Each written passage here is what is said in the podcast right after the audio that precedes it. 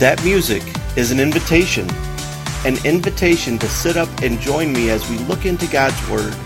This isn't your parents' Bible study or some pre printed material from your denomination. Each episode, we tear into God's letter to humanity to see what would God have us know about Himself, about the world around us, and about ourselves. I am Brother Mitchell from the Discipleship Center, and you are listening to the TDC podcast.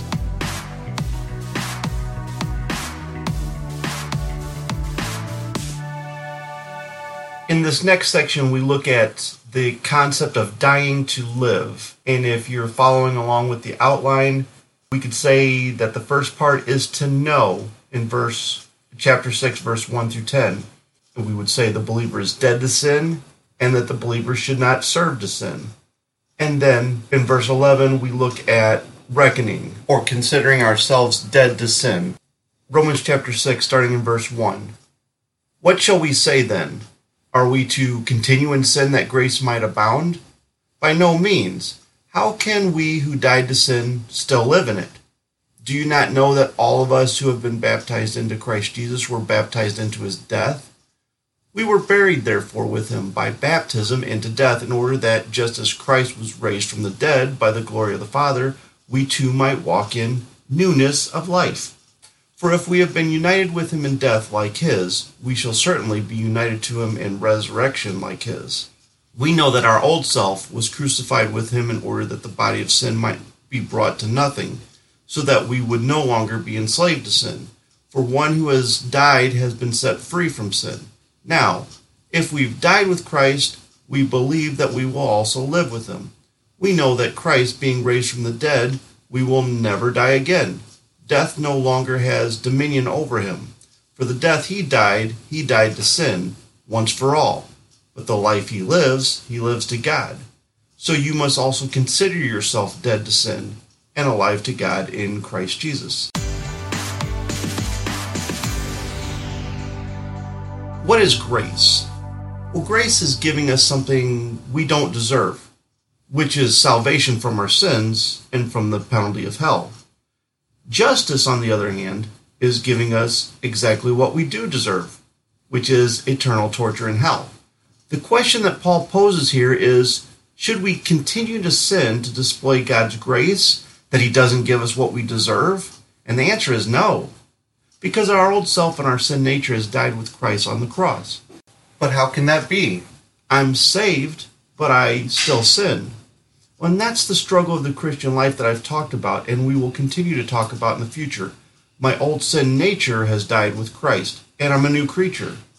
I want to please God, and I want to be holy, and I want to be more like Jesus, but the temptation to sin is always near, and sometimes I decide to sin anyway. Now, here's a quick note.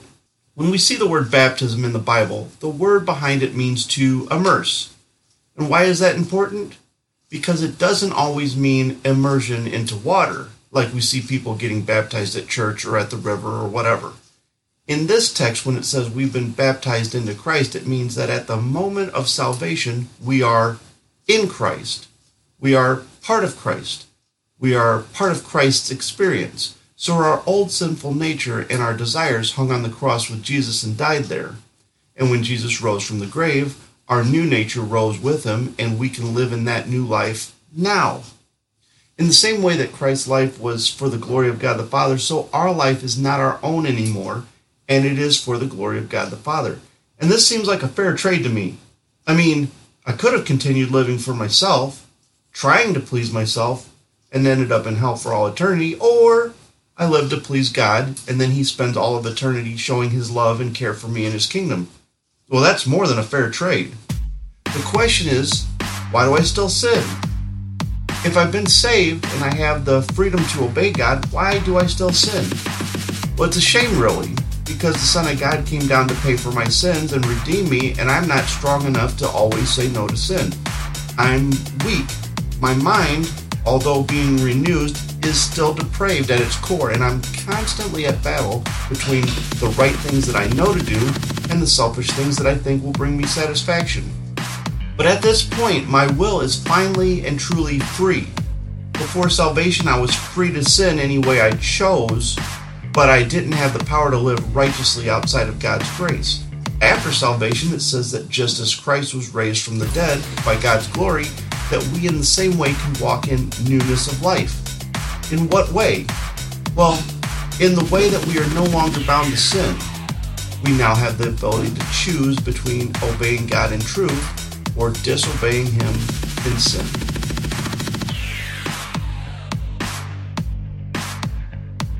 The Discipleship Center and its subsidiaries, TDC Aquaponics and TDC Farm, are a registered 501c3 charity serving in the not so beautiful city of Kankakee and its surroundings.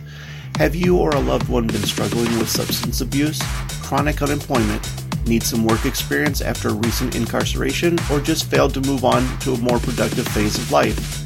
There is hope just around the corner with the Discipleship Center, where every life matters and we strive to fulfill the Great Commission one life at a time. Check us out on the web at www.discipleshipctr.org today.